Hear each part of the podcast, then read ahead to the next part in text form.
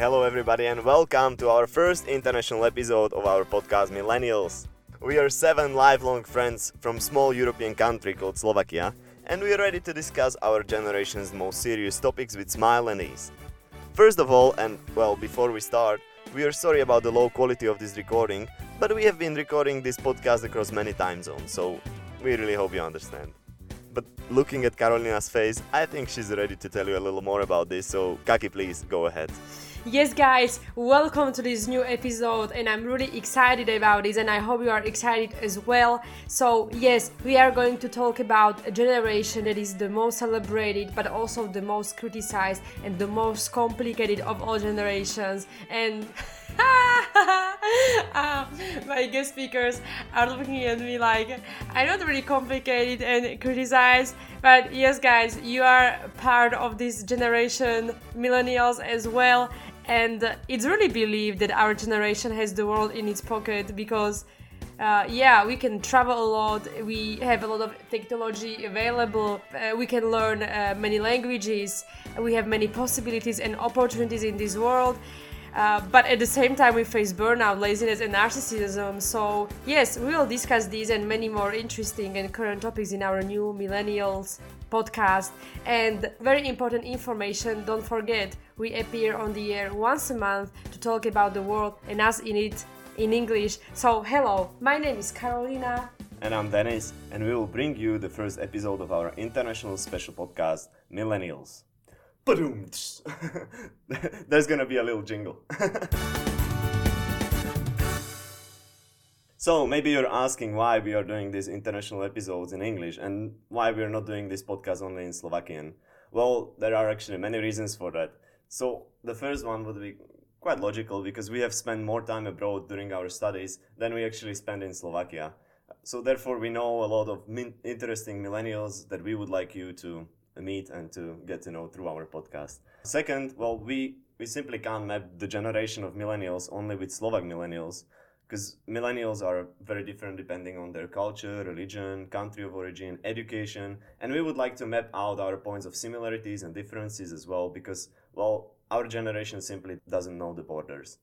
And thirdly, millennials speak and understand English pretty well. At least we believe so. And also, we believe that a lot of our Slovakian listeners un- understand English as well. So maybe they would appreciate to have some some different topics in different languages. Yes. So our guest speakers in today's episode are two very handsome young men, Rahul and Bhavya. Both uh, are from India that I have met in Melbourne, in Australia, during my year of exchange. So, hello to to and thank you for accepting our invitation, guys. Hey there, always a pleasure. Thank you for having us here. Yeah.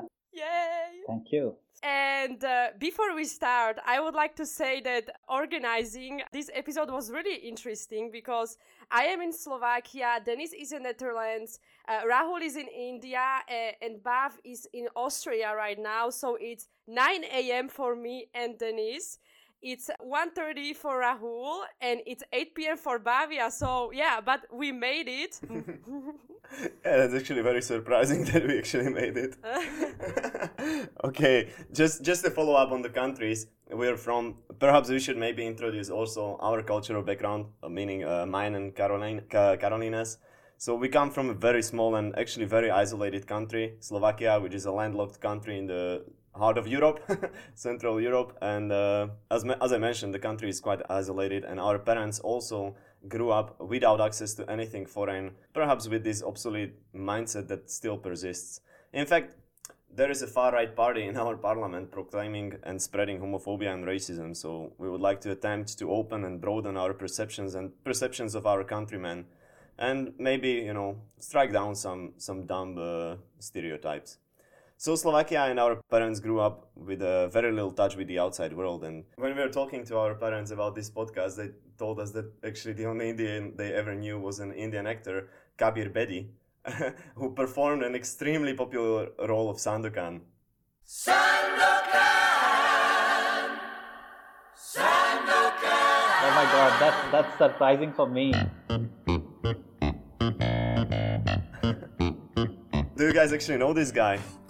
No, I don't think many Indians will know it. It's very I yeah, personally, I've just heard of the name. I've never really like. I was quite surprised when you said the only Indian actor you knew was out of all people Kabir Bedi because I've heard of him, but he's clearly he's not the most famous Indian personality that you'll find around the world.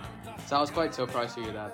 it was actually our parents who Oh, told us, you know, because at the time Slovakia was part of USSR and well, kind of part of USSR, so they didn't really have uh, much touch with the outside world, you know. So, so the only the only film that got to them was was this one where uh, Kabir Bedi was was performing. Right.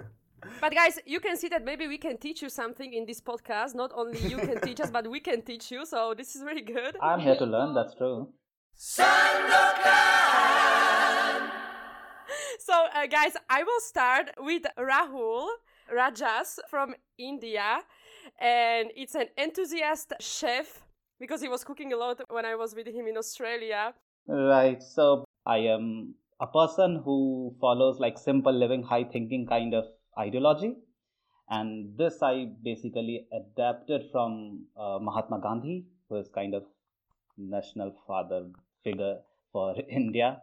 So he kind of promoted us to to be that kind of personality which consumes less and uh, and make a positive impact on the society. So I I will not say I follow that, but I try to walk on those lines. Sometimes I pass, sometimes I fail, uh, but this is what life is. And as far as my professional career goes, so I am engineer, then I shifted to kind of rural technology-based engineering background, which is called, which is basically part of interdisciplinary program. Right now, I'm doing my PhD, almost completing it, so quite excited about it. Wow, like I feel kind of embarrassed, like right now next to you. We can hear that you're a really intelligent person. Oh, just cut it, cut Uh, it from, edit it from the video. okay okay so this was uh, rahul rajas and now i'm going to the next person so bhavya singapuri and no he's not from singapore guys yes rahul i took your joke if it's not funny i'm excuse myself. But yeah uh, so bhavya he comes from india as well but right now he's in melbourne to do his uh, study and also to become maybe one of the best billiard player at monash university if you're still playing of course. So bhavya as rahul tell me something ab- about yourself. Oh, so well, my name is Bhavya Singapuri, as Carolina said. Um, I'm currently studying Bachelor's of Engineering in Mechatronics Engineering in Melbourne, Australia, and at Monash University. Um, I really just chose Australia because I sort of really like the country and I really love Monash University. Like Monash University is supposed to be one of the best engineering schools in Australia, let alone the whole world. So that's one of the major reasons and major sort of motivation behind coming to Australia. Oh, that's actually that's really impressive, both of your lives. But uh, I, I wanted to ask because well, just to explain a little bit, in Slovakia it's very common for for Slovakian millennials to go abroad. Well, in, in fact, it's seven of us doing this podcast, and all seven of us have been abroad at least for some time, either for studying or, or work. And uh, some of us are still abroad, living abroad, studying. So I wanted to ask if, if this is something common among uh, Indian millennials. So I don't think this is common. Like India, if you go abroad and read or study, it's a privileged thing, and uh, the common population or general population don't have access to that uh, kind of facilities. So it's not common. I I will actually um, agree with Rahul. Although the change comes when you come from a even like a mildly populated or outgoing city. So like for example, if you go in a city like Mumbai or Delhi or something like that, people generally there have enough financial power because it's definitely a financial ask because we do not get as a third world country or close to a third world country we do not get as many student finances or stuff like that to fund our education. So it's either loans or if your parents have the financial power. So that generally is confined to more people who are from metropolitan cities. But other than that it's not very common for a lot of indians to study abroad. Maybe we can just say that Slovakia is also not, not very supportive of, of its students. We, we I don't know if Carolina got any subventions or, or any financial aid from the government, but I got zero, nothing. Okay, so just to follow up on, on this maybe and on your studies a little bit, India has the second largest number of scientists and engineers in the world. when we were doing this uh, this research for this episode, we, we stumbled upon this fact, and it's it's pretty interesting. So I wanted to ask that and Rahul, you two chose to study this discipline as well. And in many countries, uh, students follow some traditions or are led by their parents. Just to explain, for example, my grandfather, he was a chemist, and he didn't choose his career because it was assigned to him by government. And uh, after that, then he wanted my father to become a chemist as well. So I just wanted to ask, and if you don't mind uh, answering, is this something that you have chosen for yourself, or was it somehow influenced? Personally, it wasn't motivated by the fact that it's one of the common courses or something. But in India, previous years, I would say it's slowly changing. But in previous years, what has been the sort of the good thing, or it is considered a good thing, is that if you're an engineer or a doctor, like there have been times in the past where people have just gone oh, if your son or daughter is like an engineer or a doctor, they are like, they can be really rich, they are intelligent, and that sort of puts you at a higher level of social status amongst your friends or fellow peers or even amongst like your family and stuff. And like they look up to you if you're an engineer or a doctor, which is of course not the right thing, but it was something that was carried on. It was something that was very prominent, I reckon, in the in the past like back in like i would say early 2000s i want to say um i cannot comment before then because i was not born but yeah it was early 2000s i reckon that where they had some this kind of sort of the ideology. Um but i think it's slowly changing. If you go to india um people have started uh, venturing out going for other sort of um fields and stuff. But at the same time i would also want to point out that we are the country that has the second largest population in the world. So even if 1% of us do engineering, that's already a really, really high number of people who are doing it. Good point. yeah, that's a really good point. Yeah. Didn't think about it. Rahul, do you want to add to that? Right. So, uh, my experience, I was not having any family pressure. None of my family members um, are in engineering background. Uh, most of them are not graduate. So I chose it from my own will because I wanted to do it. But now talking about general thing, which you all guys have pointed that being a second largest population, even the small amount of percentage do it, it, it will be a large amount. But the interesting thing in it is if you see the women in STEM, like science, technology, and all these, that percentage of women, that is also very high for India. And I guess it's either top or the second one in the world like the percentage of women in STEM category, uh, which is quite interesting to me because this shows that now how the mentality of Indian population is changing when it comes to giving education to male as well as the female uh, children. So, which is uh, very interesting. Uh, Rahul, you made your made that point, but I reckon I think you should give them some context as to why it's a big deal for when women study in India, like the traditional context to them. Right, right. I guess that's important. Yeah. If you, I don't know how you look at India, but if you see India is kind of very chaos, random, chaotic kind of people are there. So different states is having different kind of behavior, culture, but still we all are Indians. And we are kind of connected by some common string which is kind of our nature. Uh, so having said that if you see then what used to happen like 100 years before or 50 years or when when india got independence in 1947 then women in a way indirectly or directly uh, were responsible to handling the house and the economical growth the actual money the male society uh, was supposed to bring in uh, in the house so in that way, females were not kind of allowed to go in. Maybe not allowed is not a right word, but they are not supposed to work outside and they are supposed to take care of children and their house. And I somehow this this is getting changed because from kind of one percent female population in, as female working population to now almost 45 or 40 or 50 percent female working population. Mm. Uh, so this is kind of a very uh, interesting change which happened in India. Yeah, this is a very good point, and it's really interesting. I mean, I'm big fan of women who are going to start engineering. I don't have a brain for it. I, I, I think I'm just me. It's just like I love communication and marketing and management, and engineering is for more intelligent women. This was a very good point. Thank you. Before we start uh, to go more in details with your life in India, we have done some research about India to be intelligent next to you and also to educate our listeners or or maybe I could just say at least to appear intelligent next to you guys. So India, correctly saying, the Republic of India is a country in South Asia, and it's the second most populous country in the world, as Bhavya said before. And by uh, 2050, India will have surpassed China to become the most populated country in the world. And just guys, to compare our two countries, Slovakia has 5 million inhabitants and India has 1.35 billion inhabitants. And in Slovakia, we have 114 inhabitants on one square kilometer, and in India, it's 500 inhabitants on one square kilometer. So you can see the difference between our two countries, how small we are.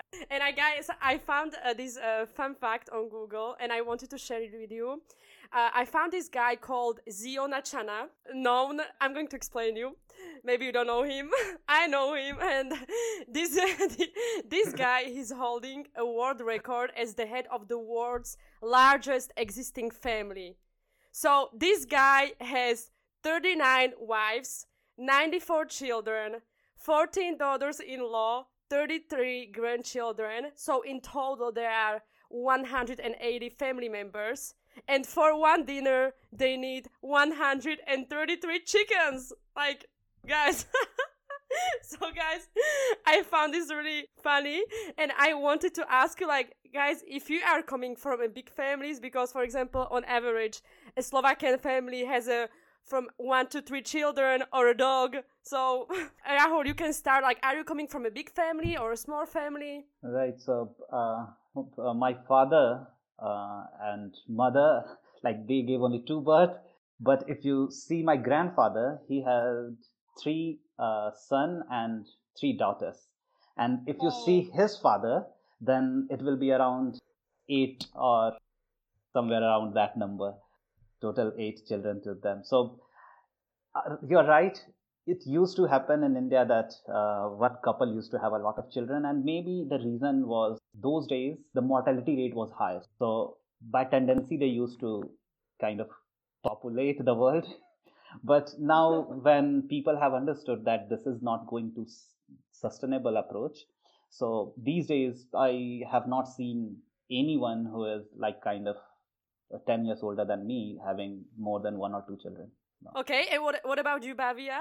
Yeah, it's a fairly small family as well. Like my my parents gave birth to two kids, me and my sister. Um, my grandfather also gave birth to two kids. It was my dad and his sister. So it's fairly small. But if you go to my great grandfather, so my grandfather's dad, he gave birth to, was it five or six siblings? So yeah, five or six kids. So essentially, if you think about it, I think Rahul's point is valid there as well. Because in the past, people did create a lot of kids. I, I want to say give birth to a lot of kids. Let's just put it that way.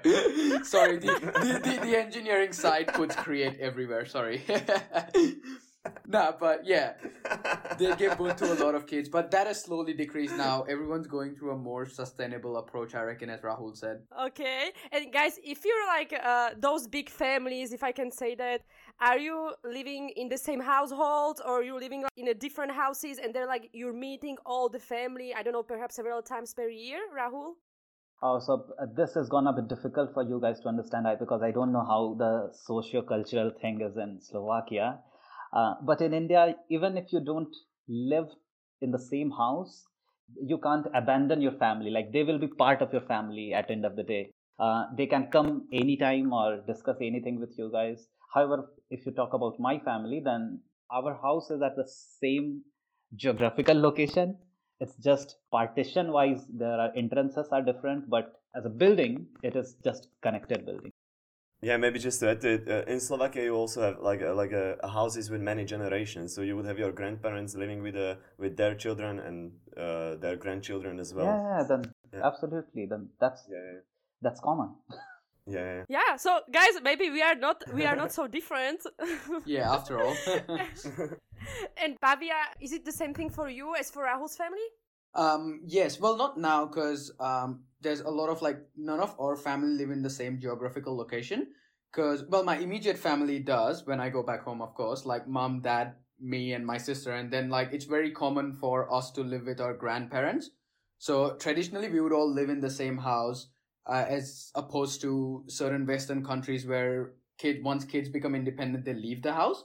That is something that is very uncommon in india. Like the only reason we would leave the house would be if we are moving to some other city or some other country in my case. So yeah but at the same time in india your family even your not your immediate family but your let's say your grandfather's brothers even their first like brothers and their cousins and everyone is still a part of your family so you would have to involve them if it were like a family event or something and everything in everyone is in touch with each other.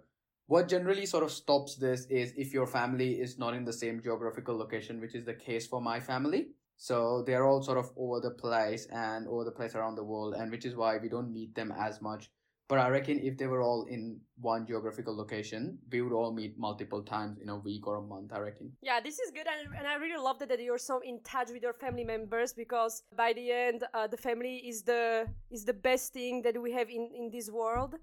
Uh, so we need to cherish it. And guys, I wanted to ask you something about that India is the second most populated country in the world. So guys, you are traveling, uh, you were in Australia, then you moved back to India. So when you come to India, do you actually notice that your country is the second most populous country in the world? Like, I don't know how should I ask it, but is it like heavier to breathe when you're outside, like people going around you and walking and everything? Do you get claustrophobic maybe? yeah. um, yes, actually, definitely. Um, I don't feel claustrophobic. No, I wouldn't say I feel claustrophobic. but I feel different because I live in Melbourne currently, and I live in, in a suburb just outside Melbourne where they don't have as many people. Mm. But like the moment the because I I take a flight to Mumbai, and Mumbai is I think the second most popular city in the world, second or oh. third I don't know. It's it's on the top five. It's on the top five if not second. So, anyways, the moment you enter Mumbai, I take a flight into Mumbai every time I go back to India. You enter Mumbai as soon as you get out of the airport. There's a there's a lot of traffic. It takes you three hours to just get out of Mumbai every time. that's and that's when you like it's it's real quick. It's like it's like a it's it's like a tap. You know, you came to India, you get out of the plane, you get out of the airport premises, and you're stuck in traffic. Perfect. Oh, it's the perfect way to realize how there's so many people. Plus, like the other thing is in Australia, there's a lot of free land. Mm-hmm. Like when I travel around in Australia, there's a lot of free land. There's only houses everywhere, which is not a thing in India. The moment you go to India, it's all high skyscrapers. At at least if you're in a metropolitan city, like if you're in like a village or something, I would understand they have houses. But if you're in like a city, or not even a metropolitan, but like a mildly populated city, which basically means pe- population of five six million, is still really high, and there's still skyscrapers everywhere. So yeah, I do I do notice the difference. Yeah. Yeah. And you, Rahul? Oh, I'm so used to of this thing. So uh, but interestingly, when I visited Tokyo, and so when I saw the people crossing that red light and that uh, zebra crossing, then I thought, no, oh my God, this this is huge because I could see thousands of people crossing at one time, and I thought, oh, am I in India? So. so yeah if city is populated then of course that thing will happen and that is quite common for india yeah, of course, because me, for example, when I see crossing 10 people at the same time in, in my city, in Slovakia, I'm like, oh, this is big, you know, so I can imagine when you see thousands and thousands of people crossing the street, it needs to be a huge thing, yeah. But I think you get used to it. It's like, it's, it's, it's a lovely feeling to have so many people around you. of course. well, not during COVID, of course, but. yeah, good point. I wanted to follow up on on uh, India's diversity and majesty, and we can see it in, for example, in the fact that uh, you have six seasons compared to well, what we could we could see as as Europeans that would be spring, summer, fall, and winter. I, I found this really interesting. So, is it possible to have like two different seasons at the same time in India? Yeah, that is possible. That is quite possible. Southern part and northern part. Even uh, i will say rather three different seasons or four different seasons you might able to see in india at one point of time. I mean you can say you can see also different season in australia at the same time but that's a whole continent. Yeah. Uh, given the india's uh, kind of extent geographical extent uh, but interestingly uh, the northern part of india is if you see himalayas and then the east northern part northern east part is uh, also hilly area and it's the geographical kind of characteristics is very different than flatland in India. the typical northern part and then you come to southern part and you you see completely different weather so Mm. it happens that if when change of season comes then it takes around 20 days or even sometimes one month to show it effect when it propagates from southern part to northern part I think to add to that, I would just say the south part is because it's a peninsula, mm-hmm. because it's covered by water on three sides, which means that it's always sort of humid and there's chances of rain all the time, especially in the southern part. And then there's northern part, as Rahul said, is covered in the Himalayan ranges. It's generally like at a higher altitude, the north of India. It's always like covered in hilly areas, mountainous areas. So naturally, it's very cold. But then there's like that sort of the central part of India, I want to say, which is just landlocked like Slo- Slovakia is. Mhm. So it has extreme, it goes through extreme weathers. Like during the summer, it's dry heat and really hot. And during the winter, it's really, really cold. Mhm. So yeah. I think wh- wh- when we were kids, it was quite similar in Slovakia. Now it's now it's very mild, but but before we we used to have like minus temperatures in winter. I remember we had minus fifteen, and in summer it would be plus thirty five. So the differences were were extreme uh, as well. Okay, but there's not only biodiversity. There's also religious and spiritual and linguistic diversity. So majority of the most practiced religions are still present in India, like Hinduism, Buddhism, Islam, Christianism, Sikhism, Zoroastrianism, Judaism, and others. And uh, And uh, I had just like Asterixum and Obelixum, you know, just a small joke from my part. Kaki was very excited about this joke, so i know that You can see the excitement on her face. you should have seen her yesterday when we were practicing. okay, stop. okay, uh, jokes aside. Uh, What I wanted to ask, like, there are also many, many languages. There's 780 lang- languages in total and over 1600 dialects. So, I wanted to ask about the dialects. Would you would you not understand one another because of the dialect, or what what languages do you guys actually speak? So, well, I speak um, Hindi and Gujarati. Gujarati is my mother tongue because that's from that's the mother tongue we have in the state where I was grew where I grew up and stuff. And I speak Hindi, uh, Gujarati, Hindi, and of course English. Um, so in terms of your dialect, yeah, um, it is pretty similar to. So if I were, if I'm in the same state, if I'm in the state of Gujarat, there's multiple dialects when you go around traveling in Gujarat, but at the end of the day, you do understand them to some or the other accent. Sorry, some or the other extent. Mhm. Um, it's diff- it's difficult if they speak to you like we are speaking. You know how we are just conversing normally and we can all understand each other. Mhm.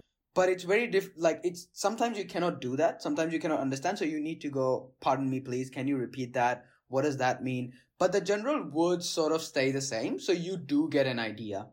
But that's just I want to say in the state.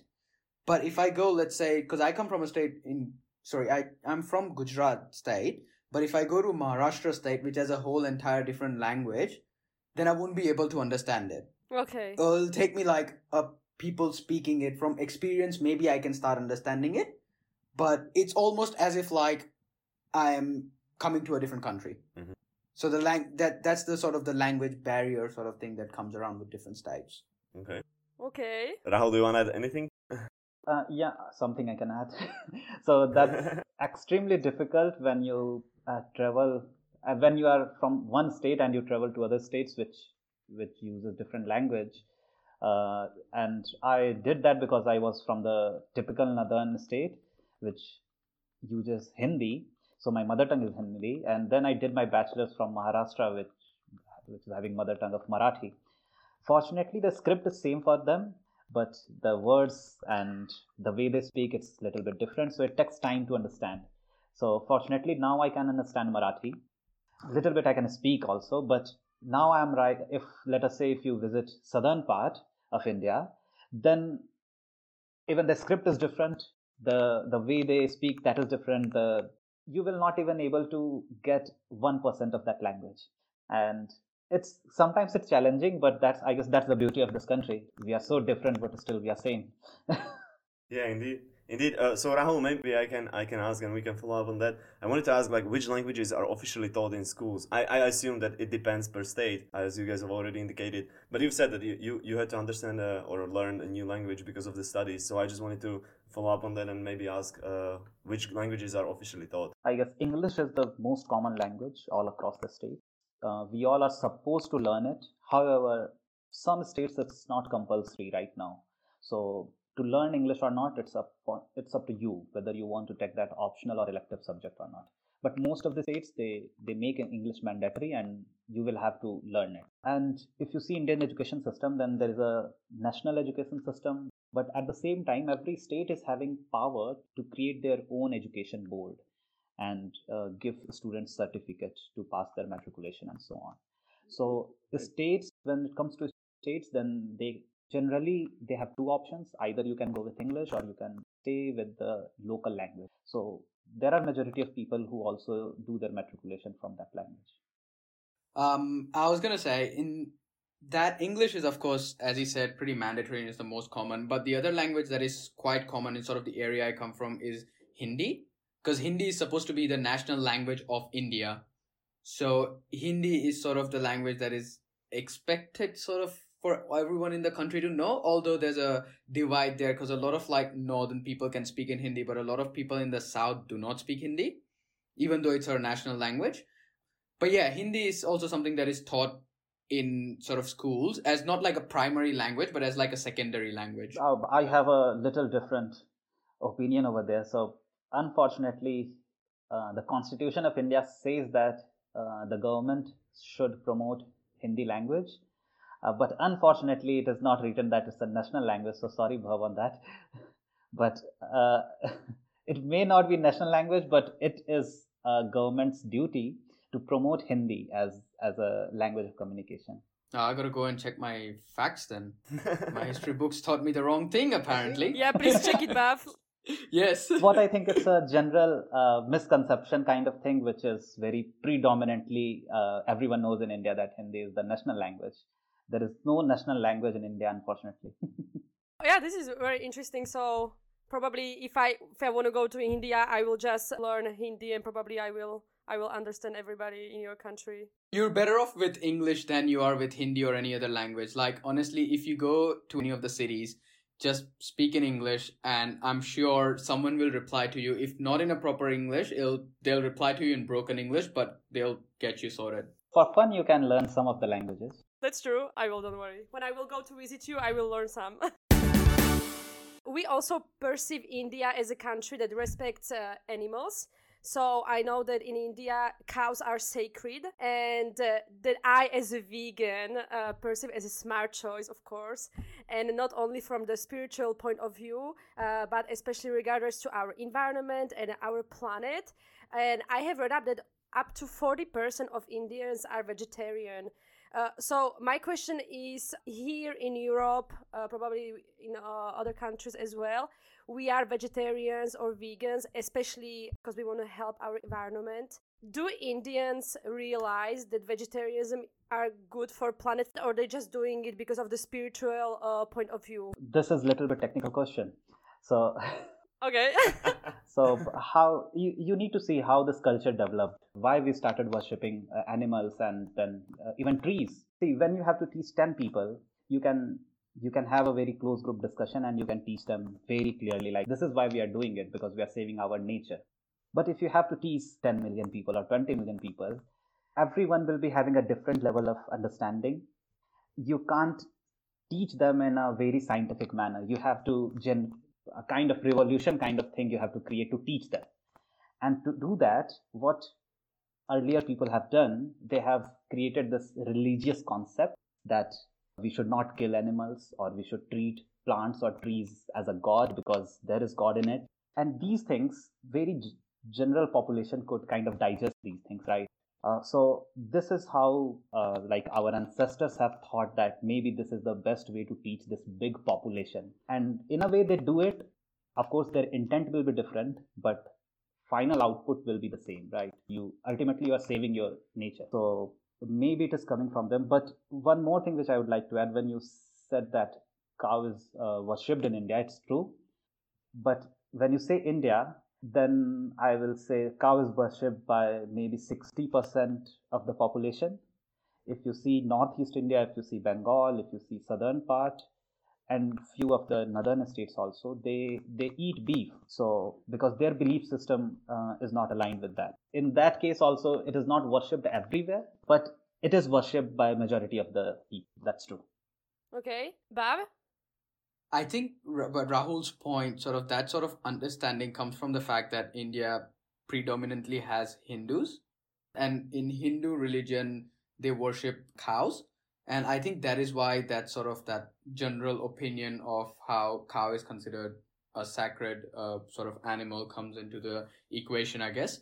Um, in terms of because you mentioned about them knowing or not about how vegetarianism and slash veganism is good for the environment I think traditionally over previous years, like my ancestors or our ancestors would not have known that. They would have done that because their religion says them to do so. But our gen- our generation understands why. So they understand, of course, they understand that the religion is one of the reasons. Like if they follow a religion, they're surely going to be vegetarian or something like that. But at the same time, they do understand that we have to save the planet and it's good for the environment and stuff. And that's why it sort of like is combined for i would say our sort of generation. Yeah very good point very interesting. Okay well then then speaking of environment i would maybe like to ask about the life quality because perhaps the most instant association that uh, an average millennial would get with uh, india is yoga and mental and spiritual balance.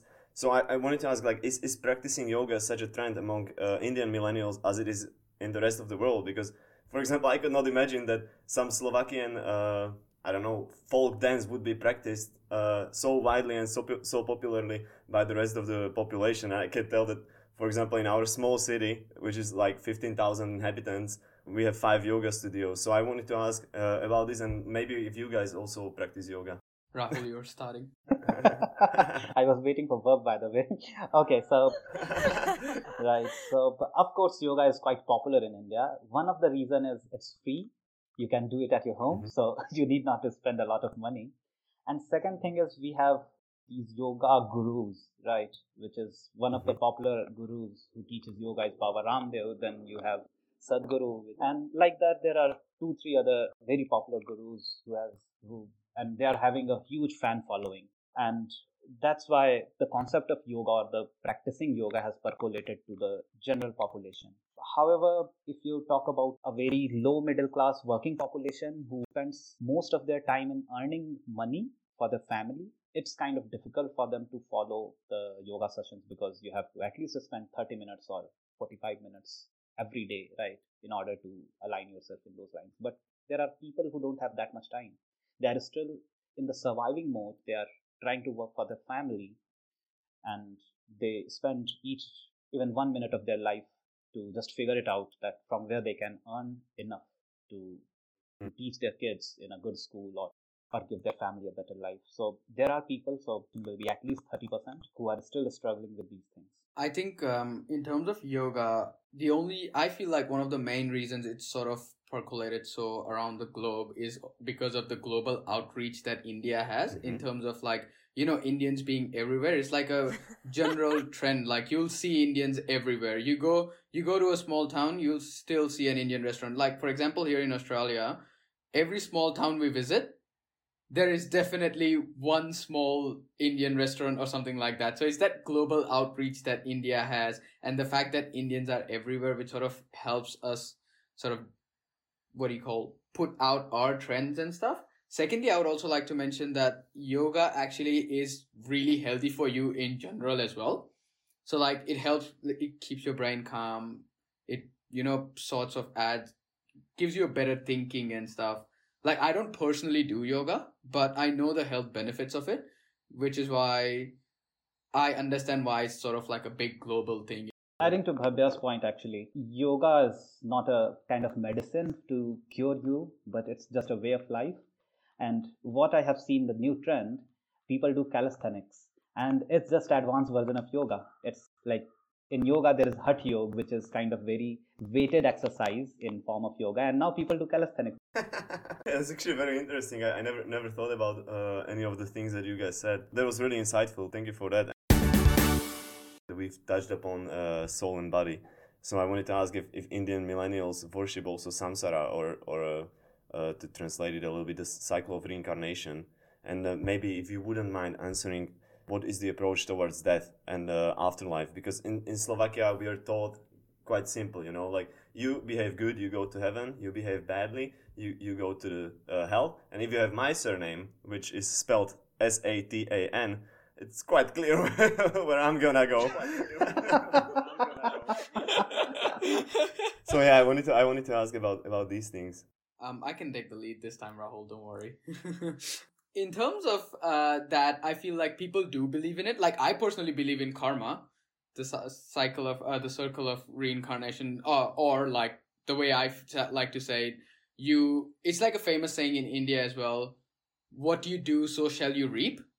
So this is like if you convert this into Hindi or Gujarati or whatever, there's like a uh, there's like a equivalent proverb for it.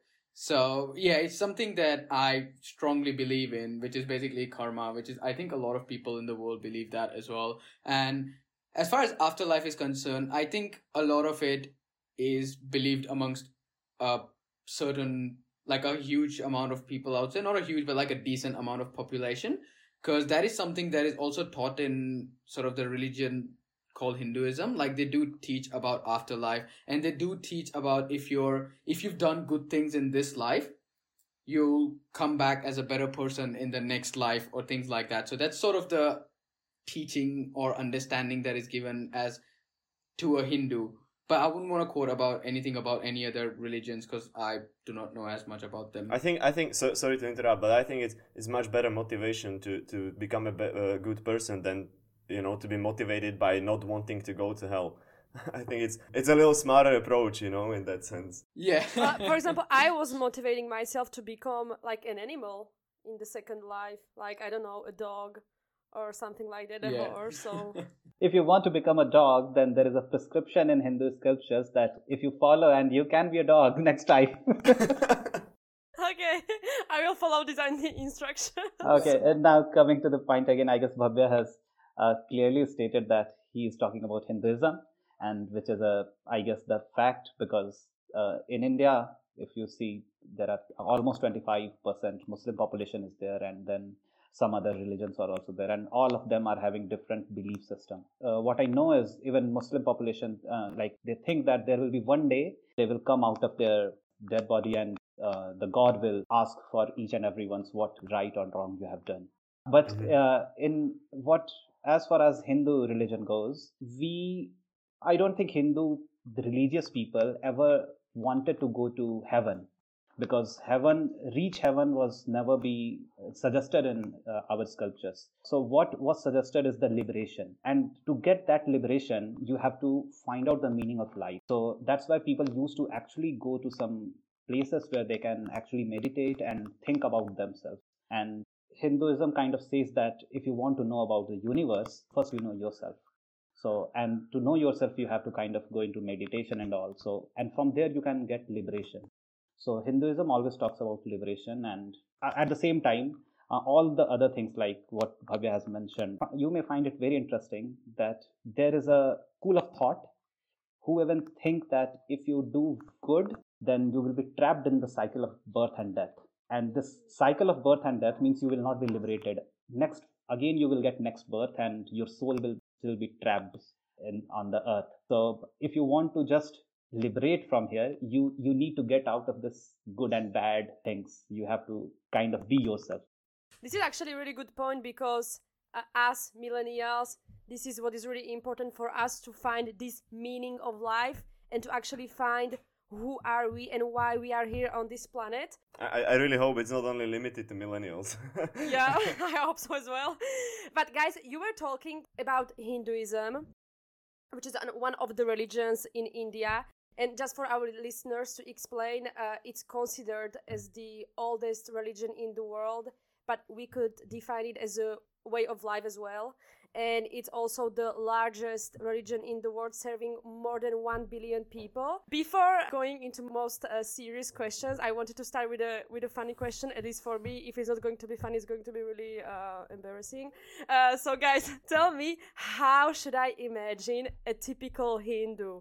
Me, for example, I see a guy with a red or a black dot on the forehead, or a turban on the head, or some henna tattoos on hands, or should I just imagine Mahatma Gandhi? Rahul, you're laughing. So tell me how a typical Hindu looks like.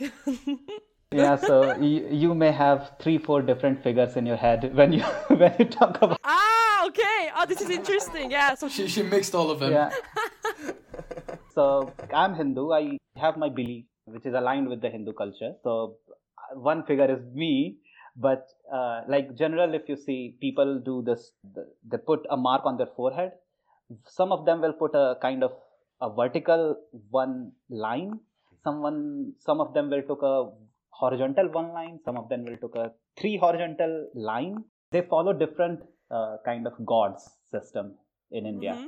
Right? And from that belief they are using different kind of these symbols. Like someone will keep a what you call the choti bhav? Pony? ah like a ponytail? Yeah, but just the so pony. some people will do that. Everything there will be no hair just a ponytail. Uh, but there are kind of liberal hindus. I don't know whether this is right word or not. I don't i didn't want to use it but that's what people say these days and in those people you will not see any mark on their face or you will not be able to identify that they are following this or that.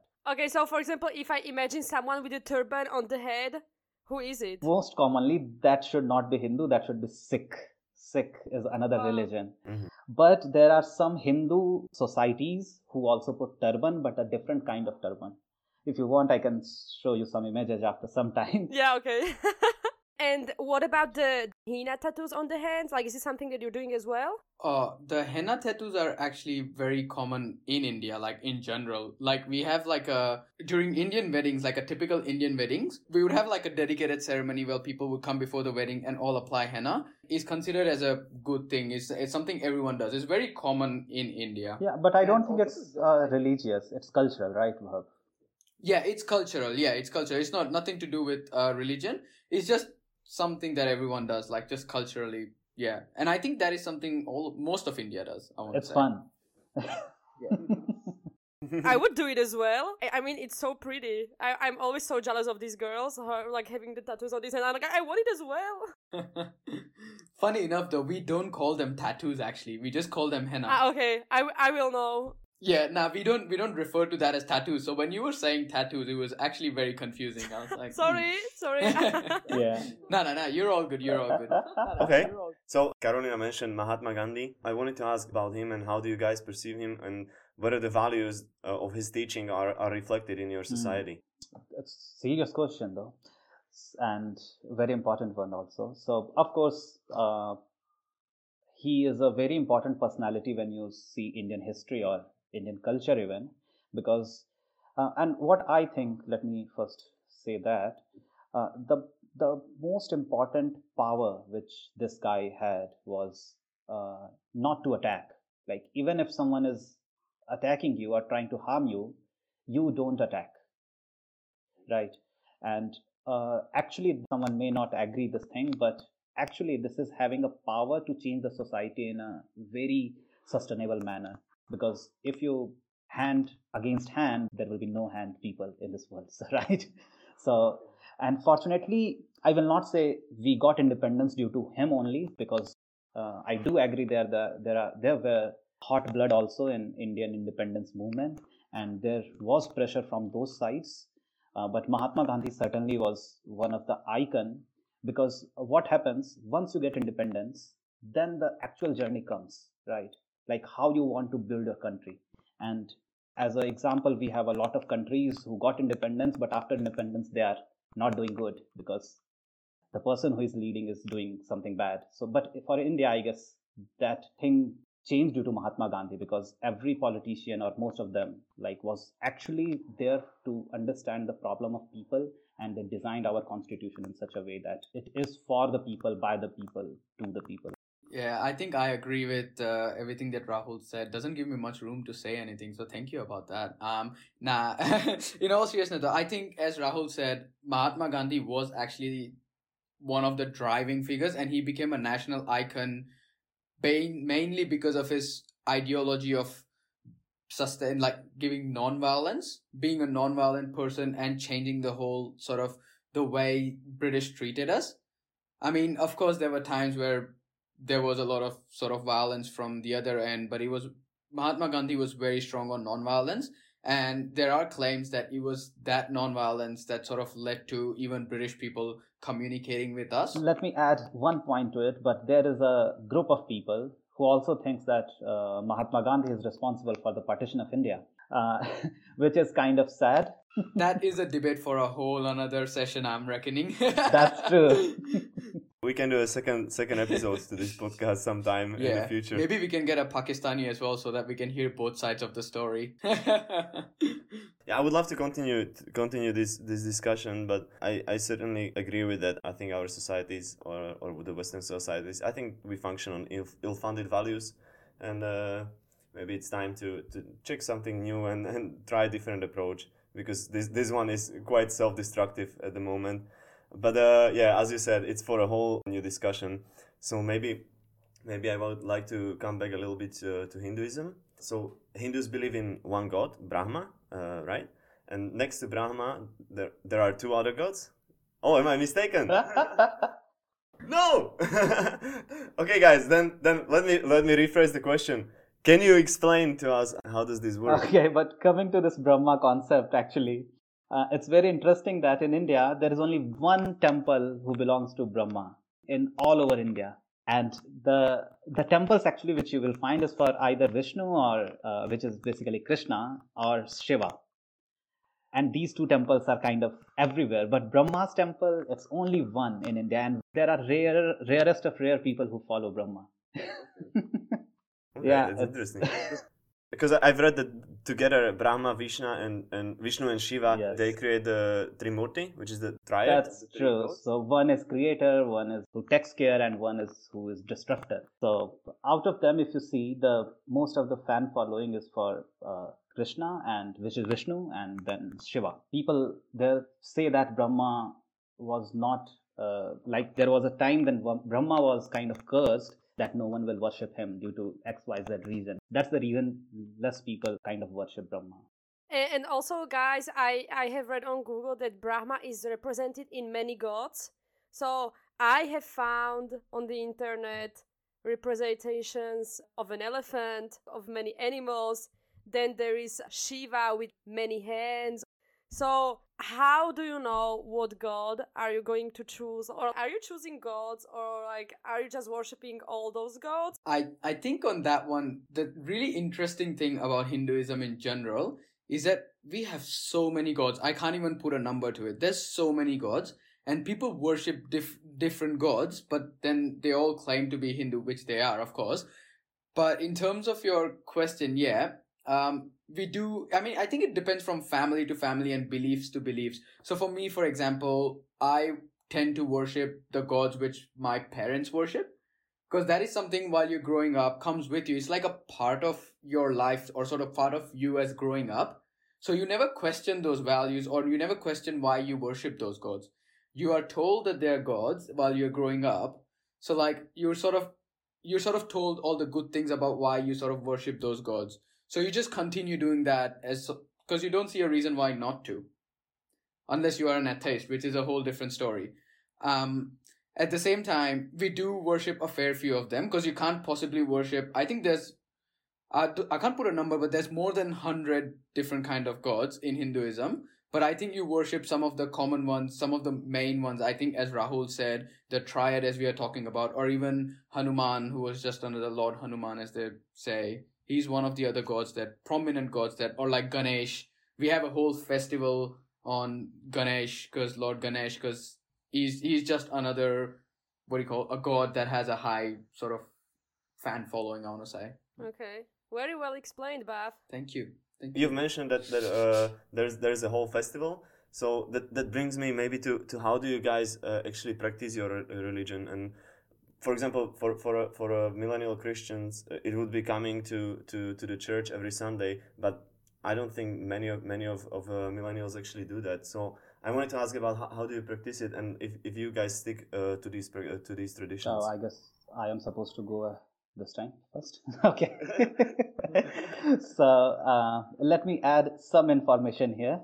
Uh, so Hinduism has 330 million gods, 330 million gods, and there are some temples in India where all those gods replication i will not say replication but representation is available in one temple. It's very big temple.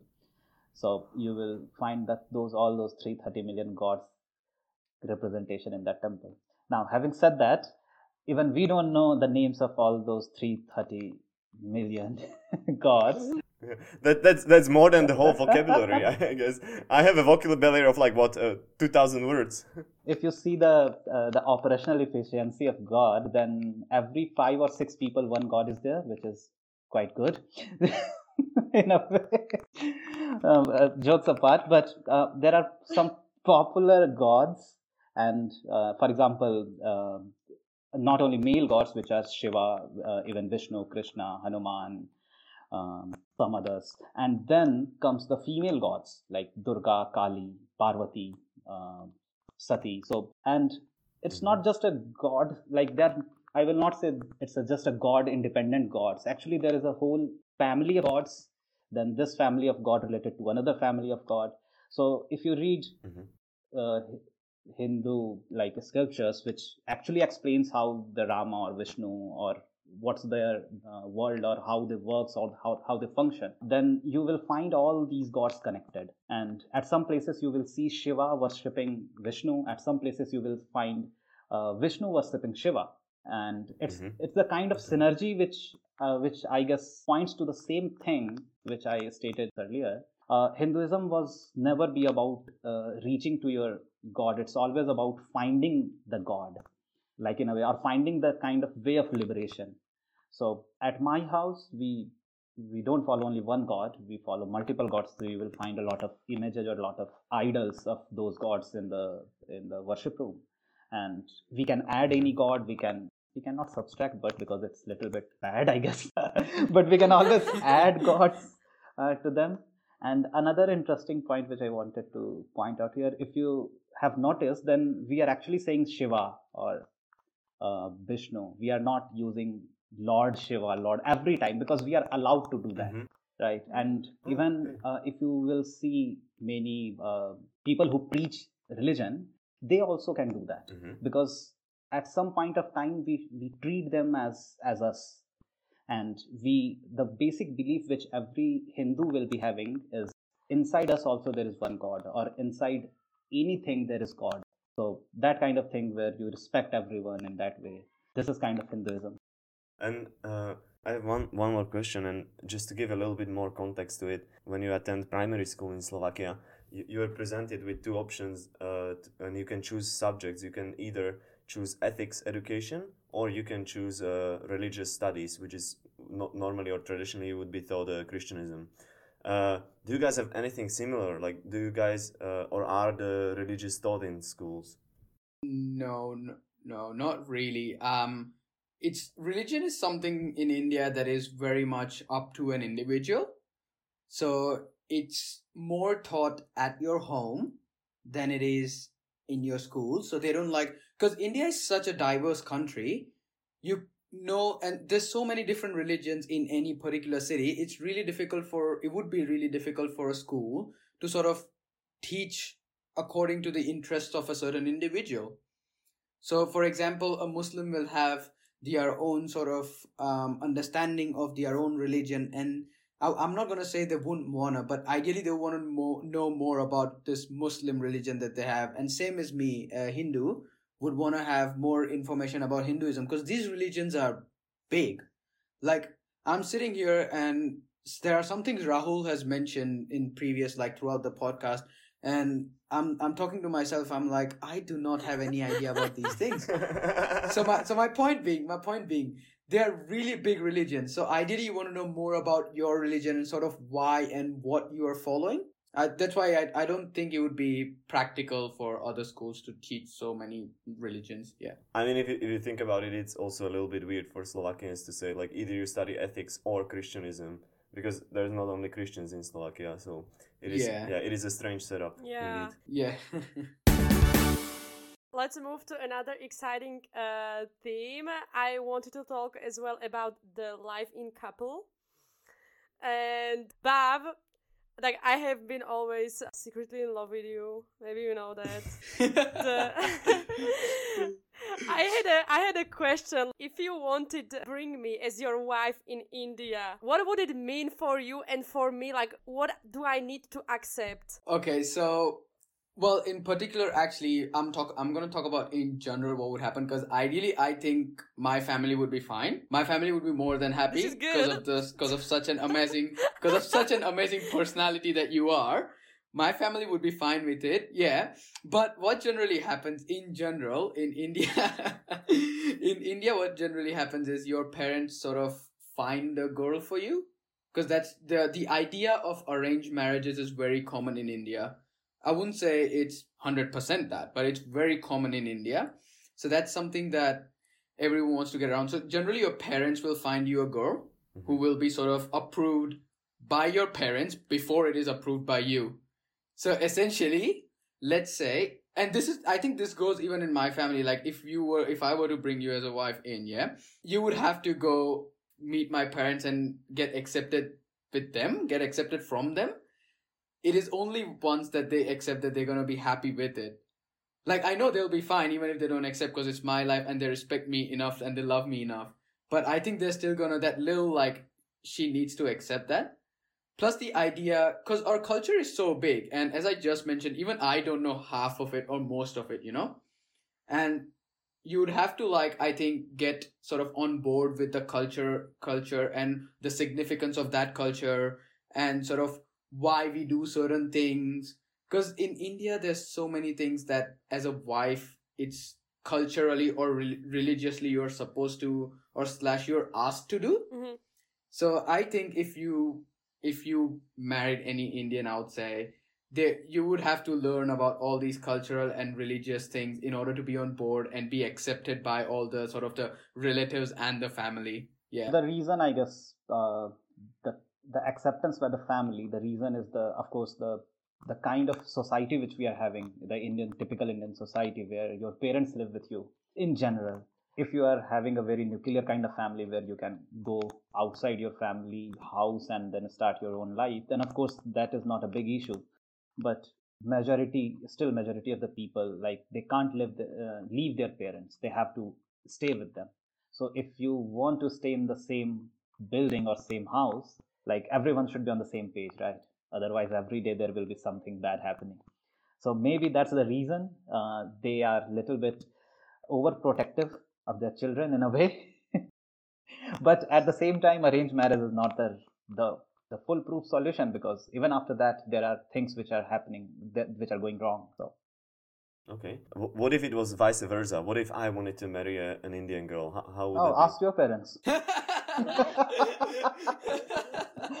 uh, I guess it uh, it always goes both ways because even you are marrying an Indian girl, she she is going in another family, so her parents will be a little bit worried that what kind of cultural background you have, whether you will treat her in a good manner or not, like what kind of life you can give her. Correct. So, Mhm. and in India, it's kind of once you're married, it's not easy to leave you or give the divorce. However, now it is becoming a trend kind of thing, but that was the kind of culture in India where if you are married, then you are committed for life. that kind of thinking was there. So, of course, the girl's parent will also be worried and they will try to ask a lot of questions for from you, even your parents, like uh, Mhm. what's your background and now it, it is happening. I know a lot of people in india who who are married with a different nation uh, girl uh, as well as vice versa. Even some in some cases i know some russian girl uh, coming to india and living like an indian housewife. And guys, it's well known that there is a caste system in India and it has been working like for thousands of years. So if I want to marry Bhav, do I need to respect the caste in which you are? So if I'm marrying you, I'm entering into your caste as well? Technically, if you speak about it, yes, in a way you are, but it's a matter of how much I believe in it. So, oh, sorry, how much my family believes in it. I want to put it that way. So, our family, we don't traditionally. I I don't want to uh, speculate anything, but I think this is most like educated people who think that caste is a bit of a it sort of doesn't matter as long as you are a good person in general. I'm sure Rahul may or may not have different opinions, but I think my opinion in that is if as long as or at least sort of where I come from, the understanding is as long as the person has a good personality, is a good person, the caste doesn't matter. Yeah, Rahul, so maybe if you can present us this caste system or tell us how many castes are in India. So I don't know the exact number of caste systems or the, the categories of caste, but it will go around 1 million for sure. What? I, I thought that you would say like four or five. no, so at least eight or nine religions are there. And even in each of the religion, I guess there is some sort of this categorization maybe at very broader level or narrower level i don't know. But in india categorization at different levels. One categorization is of course what you follow.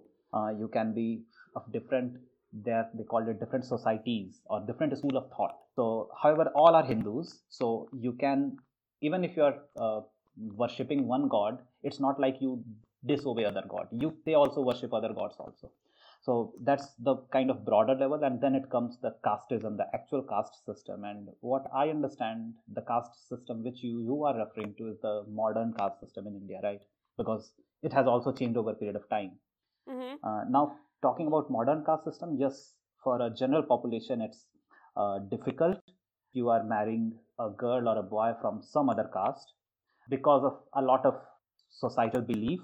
Because in a way, caste system was made to protect your values uh, or not your values but your identity in a way. For example if if there is a caste a and caste b and even caste a person or are not family members right they can be neighbors or they can be even in different uh, geographical location but if something bad happens to caste one guy in caste a then everyone can contribute for the help.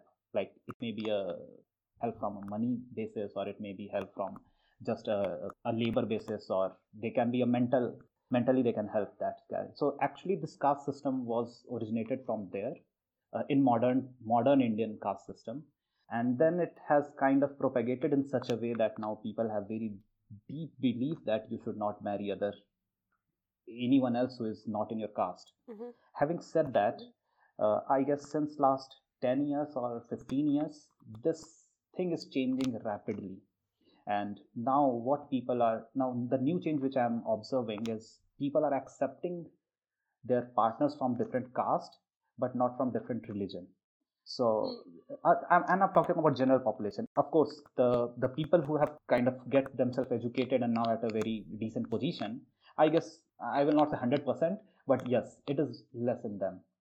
But there is some people who actually follow that in that category also are you two in the same caste or are you from a two different ones? So I don't know which caste Bhavya is, but I'm damn sure we are not from the same caste. I think the only common thing would be the fact that we are both Hindus, but that's about it. Like, cause he's like, we're gonna be, we might have same beliefs and everything, but we, we are termed as very different castes. Yeah. Yeah, but I don't know what caste means to you, but even uh, we are in different caste we follow the same kind of culture we can follow same god but it's just a caste because we are identified as a, some group of people but identified by some group of people right? Which which is not very kind of hard line right now in india. People are easily transferring themselves from this line to that line and yeah it's all a gray area let's just put it that way. Okay. Well i would i would just say no matter caste, you're friends. This is very important. You we like each other, everyone, and yeah, this is good. yeah, I don't think casteism is, if you talk in general, then is a derogatory thing for us right now because uh, we know what we are talking about. But there are some cases where casteism may be derogatory. Uh, it can be only understood by the lower caste people, right? Because mostly they will be at the receiving end, and one one who is at the receiving end can only understand that pain so I have not faced it at all till now, but I don't know about others. they may they may not but what i have seen in the society that it is changing rapidly and what whatever it was 50 years back when we got independent right now maybe it's 10% of that Okay. I found something really interesting, and there was a thing, and I don't know if, if I've translated it correctly, but uh, it's called the Love Commando. And uh, they basically set a goal, and the goal was to connect people in love from different castes. is it working in india Yeah, yeah, it was called the Love Commando. I've I've never heard of it, and as yeah, nah, I don't think we've ever heard of it, but I think it's a good initiative. yeah. Because as Rahul just mentioned, it's still sort of frowned upon when someone marries in, within the general population. It's sort of still frowned when someone sort of marries someone from another caste. So I guess this is a good way Yeah. to sort of, if they're in love, if it's a love marriage, if they're in love with each other, might as well, Mm. if they're happy with each other, might as well get let them get married regardless of their caste. I guess. is it a dating site It's like a Tinder. Tinder for India. there are two things actually here if you are marrying a girl because she is from other caste or if you are marrying a girl because you love her so if the first one is the case then i guess that is also not right no, I think it's because of the love. Like we're talking Yeah. only about people in love here right now. Yeah. Guys, maybe I would like to ask about the the people called un, untouchable, or is, is this a separate caste? Uh, how do you recognize these people in within the society? Ah, so this is damn serious Bhav, go first Yeah. Mm. Um, well, I don't have any, I don't have much extensive knowledge about it, essentially. But all I know about them is they're supposed to be, well, they are termed as untouchable slash Dalits. That's what we call them in sort of the Mhm. Indian sort of the way. Um, they are considered untouchables because they are, they hold certain, well, in India, so here's the context that I'll give you. In India, certain jobs are considered as not respectful enough jobs. So people will just shit on you and people will just not respect you enough if you're doing that. So like in a, as opposed to that, some of the Western countries, you know how, for example, you could be a, I don't know, like a sweeper or something and you'd still earn enough to, you know, have a good life and still be respected around in your community. Whereas that is not the case. In mm-hmm. India, traditionally, what has happened is the roles like a sweeper or someone who cr- takes the garbage and everything, those are all really poor people who don't have the financial power and which is why they're and which is why they end up doing these kind of jobs and they don't earn as much. So like they're very like sort of the Mhm. poor side of the things and that's why they are considered as dalits slash untouchables. So like it's it's it was traditionally believed that if you sort of eat with them drink with them or talk to them you are sort of inviting bad luck sort of thing upon you so that's something that has been that was traditionally believed. Although I'm not sure what is happening on that right now, Rahul. If you wanna extend on that one, please. Right. So as I said, this is damn serious topic to discuss, but I would be I will be happy to tell what I think. So Indian or basically Hindu caste system, like there is Brahmins, then Kshatriya, then there is one caste which involve Vaishya. themselves Vaishya, which is basically businessmen, and then Dal, uh, then comes Shudra, and after these four categories comes these untouchables. Right. So they are not even these four categories and that's quite sad. Uh, but I don't know the exact context why this was made at that time, considering that in kind of whatever social acceptance in those days. But what is happening right now, or maybe 20 years back, what happened? Actually, Indian society has not accepted these Dalits or untouchables people uh, to sit with them. Even on the same chair or table, they cannot sit there are some cases where if these guys are trying to travel through a village which belongs to a brahman or kshatriya village which is upper caste then they have to put their sleepers on their head uh, which is quite shocking not only to us but for us as indian also because these things happened right now these things are happening at very small level maybe some remote village so I, I i completely agree that you guys must be shocking to hear these things but I was also like when I hear this like one or two years back, then I was shocked at the at, at same level, like how this can happen at this age. But at the same time, there is acceptance for this, right? That if you are Mhm. from that community and those people generally clean your uh, toilets. So when they visit your house and clean the toilet, when they leave, uh, they will not even close the door with their hand because they can't touch it. And uh, once they leave, uh, someone from the family will clean the room and then they will take the bath. So these things are quite quite acceptable or normal in northern India. So it is quite practiced right now also and it is i don't know why but it is accepted by them also. Maybe it is their uh, uh, kind of occupation right now. If they don't do that they will not earn. And since uh, very few of them are educated so they can't even go for a white collar job. So all these things have accumulated and now these this scenario which i just explained is theirs. But this is the sad part of it. Now the good part is uh, when we got independence then uh, government understood that these things are practiced in indian society. So they actually gave reservations to this category of uh, people. And uh, using those reservations actually they can even they have less marks or uh, they don't have money to read the government supports them as well as they get higher uh, level job. So so that they can get themselves empowered. But unfortunately what happened?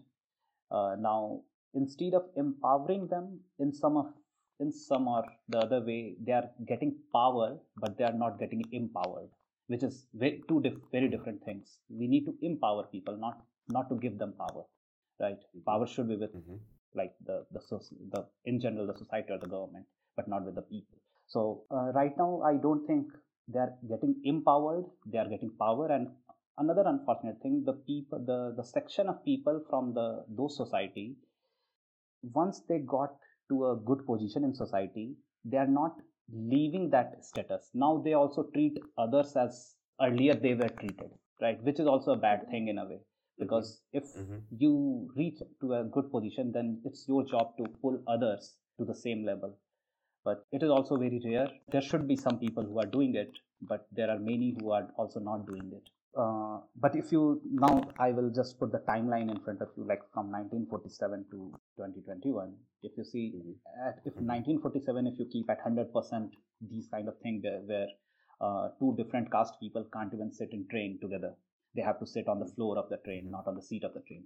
So starting from there, right now we are at a position where at least in a general rural population or the cities, no one can point at you and say that you are from a lower caste, so mm-hmm. you are mm-hmm. not allowed. So mm-hmm. this thing cannot happen right now in India because people will not accept it in general.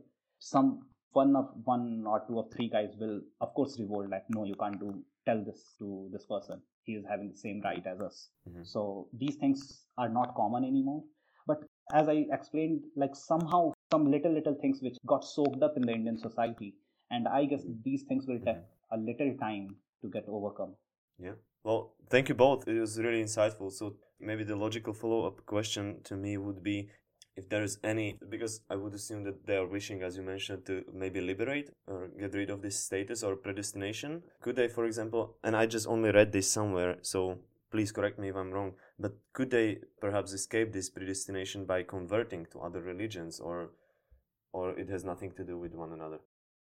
Actually, this happened. That's true. And uh, this is another debate in India that since uh, we as Hindu population are not taking care of those who we think are from the lower caste and we are not giving them enough respect. So they are actually getting converted into either Buddhism or Christianism or, or even some cases Islam.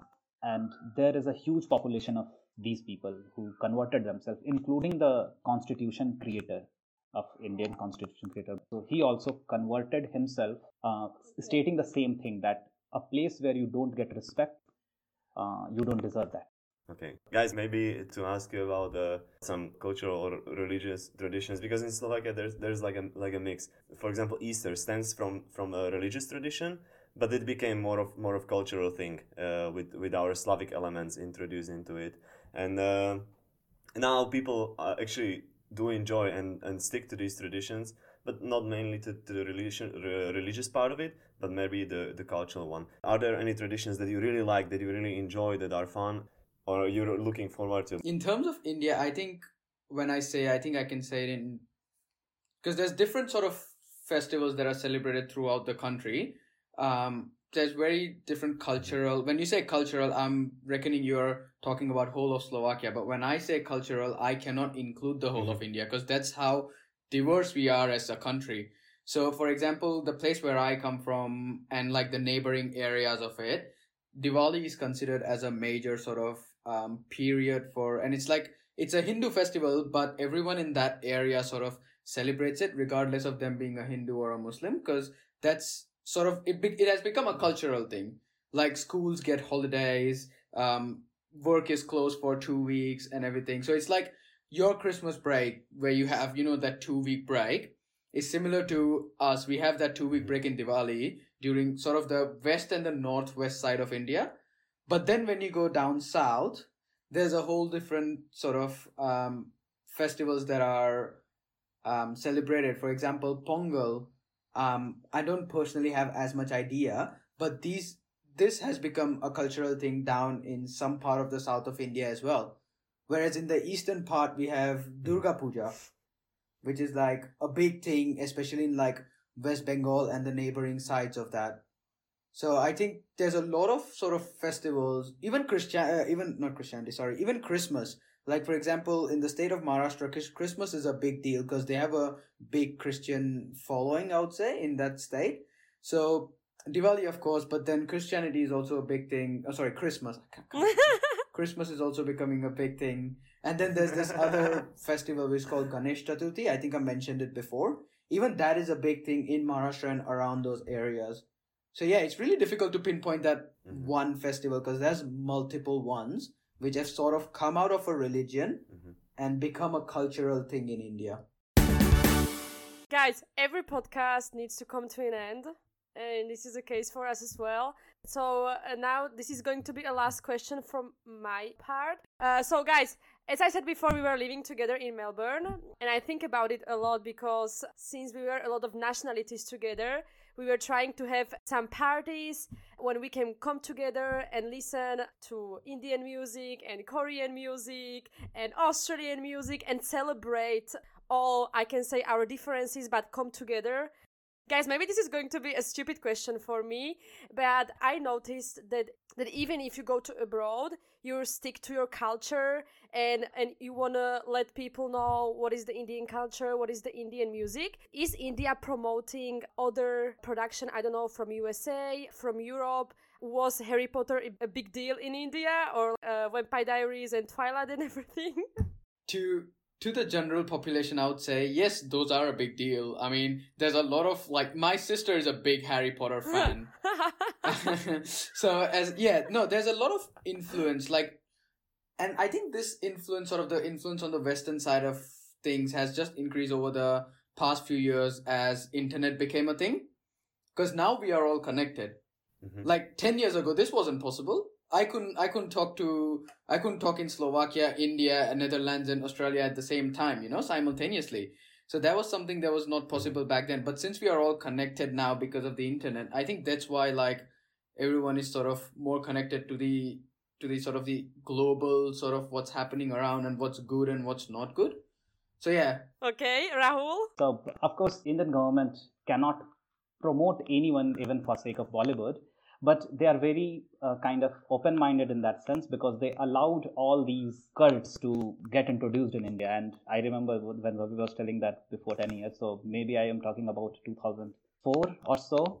Of course, I was not having access to internet, but televisions. Uh, I watched these um, Harry Potter and even Chinese movies those times so and all these uh, older version of mission impossibles and those things so they used to come uh, of course on a specific day specific time but i think and people liked it because i will say that general population or the majority of the population like the intelligent shows. However bollywood was not able to Mhm. cater to those people. So when they when we saw these kind of uh, movies which are or the serials which are intelligent called can be called as intelligent show we liked it and once internet uh, we got access with the cheapest internet in the world then i guess it got boom and everyone is like talking about enrique and then this and that everywhere so Good. Yeah, I think just to add to that, India is very open in general, and everyone sort of. I mean, I do watch a lot of Bollywood movies, but at the same time the hollywood movies gives you a different perspective or different outlook plus like they're all like shot in different parts of the world and like mo- as sad as that some of the general population in india would not have traveled so much. So this is one of the ways where they can sort of understand the culture or sort of the locations around the world that do exist. You know places around the world that do exist and stuff. So for example like what i know what has happened in the past is some of the bollywood films have have been shot in shot abroad as in like in europe and us and that has actually promoted people as in indian tourists to go and visit those places because of how beautiful the places were Mhm. Yeah. so yeah i think it's the general population is really happy to you know watch different shows and explore and see how things go Yeah, one Yes. interesting thing I'd like to add here. Mm. I watched English movies only because I wanted to learn English. Or I wanted to kind of learn how to speak English. Same. It- It's the same for me. When I was learning English, I also was watching a lot of movies and, and series with subtitles, just just trying to learn some more. Okay, guys. Well, really, thank you. But I still have one final question. Oh, maybe one final and one sub sub question. Uh, first one, and I think this is gonna be very interesting for many of our Slovakian li- listeners. What do you guys know about Slovakia, or what have you known about Slovakia? well i know the twins i reckon that's enough to know yeah, Um, yeah. That's the yeah, best that's representation of our country you can get. I know when they talk to their family, it is a bit ex- aggressive. so I Ah, don't know if stop that's your it. language in general. It's just the language. um, nah, unfortunately, not much. Um, I don't think we know much. I mean, I know it, it exists as a country and sort of some of the history of the country and stuff, but nah, not not as much. I don't think we know much about because you would. Uh, I hope you define your country as a fairly small country in comparison to some of the others. Yeah. yeah? So yeah, tiny. Yeah. Tiny. so in that comparison, I I do not think I know more. Like, of course, I would love to explore, and I think when uh, Carolina and Christina were here, they would tell us certain things about Slovakia, but that's about it. Like, we I don't think we know much about like what Slovak movies are like or anything. Fair like enough. That. Unfortunately, though. Rahul, Yeah, true. I, I, I completely agree with Bhav. I only knew the name of the country because I read it in the books of geography or some uh, some geopolitical books, I guess, and that's it. And when we met these two girls, we thought Slovakia must be a beautiful country. I was a bad teacher when I was in Australia. Sorry, guys. I, I too am a bad teacher about my my own country. okay, guys. Well, thank you very much. Really, we appreciate it. Uh, I I think it was really insightful and funny as well. One last thing: What would you guys, as millennials from India, recommend to other uh, millennials listening to this to this podcast? Maybe something to watch or something to listen to. Do you have any any recommendation, Rahul? Can you think of anything? Yeah, yeah. I guess I will go with one or two movies which uh, you guys can watch because I guess the English version should be available. Uh, is one of them is Three Idiots. okay. We we're four right now. We're four in this podcast. Three of them are idiots. uh, so Three Idiots, which is uh, quite recent movies, and if you want to see the old Bollywood culture, like the kind of old societal representation, Indian societal representation in Bollywood, then I think you can also watch Anand, A N A N D. Anand. It's a kind of old movie, but it's a beautiful movie, and you may cry uh, watching this. okay. And songs, I guess these girls can tell you better with songs because I we have talked them a lot. Cacciarare, cacciarare. Oh my God. Yeah. wow, I am laughing because it's she's saying kacharare, not kajrare. yeah, it's, it's it's supposed to be a J there. ah, okay. Oh, otherwise, it would become garbage, garbage. yeah. um, I think from my side, I would just like to add and say that surely we have talked about some of the weird things that happen in India, but I think in general, it's a very beautiful place with a lot of polite people. So if you do visit, I would encourage everyone to visit because it's a beautiful place. And if you also want to meet people, because there's a lot of them around, um, but it's a great place. Everyone is really polite, and there are certain things that, as individuals or as educated Indians, we do not like or we do not appreciate. But I can assure you, these are all in changing, and this will all be changed soon enough. But because we have such a high population, of course, takes time. Everyone will be educated at some point. This is just the start of a big revolution that India is going through. But in the meantime, if you visit the country, it's a beautiful country and I'm pretty sure you will not face any problems. Yes, and as well, all the Indians that I have met uh, with my sister, where, wherever I was uh, in America or you guys in Australia, they were always friendly, nice, funny, and helpful people. I could I could not imagine better friends in Australia than you guys. So thank you so much. I love you. we love you too. Thank you very much for for uh, helping us out with this with this podcast. We really appreciate it. And uh, for our listeners, uh, thanks to Rahul and Bhavya, you have two options. If you wanna get to know India a little bit remotely, you can watch the two movies. And Bhavya has perhaps a better one. Pack your bags and come visit when possible. So, thank you guys, thank you for listening, and we really hope you have enjoyed our first international episode. In case you didn't, you can have your voice heard and get in touch with us. So please, if you would like to make any suggestion or even criticize us, you can shoot us a message at millennials.podcasty at gmail.com. You can find our podcast Millennials on platforms like Podbean, Google Podcasts, Spotify and others. Our episodes are airing monthly, so do not forget to follow us on Millennials podcast social media pages for the latest news. This podcast is made in cooperation with Theatre Falangir, and we would like to take this opportunity to say hi to our fellow actors and actresses. See you next time. Yeah, right? Okay.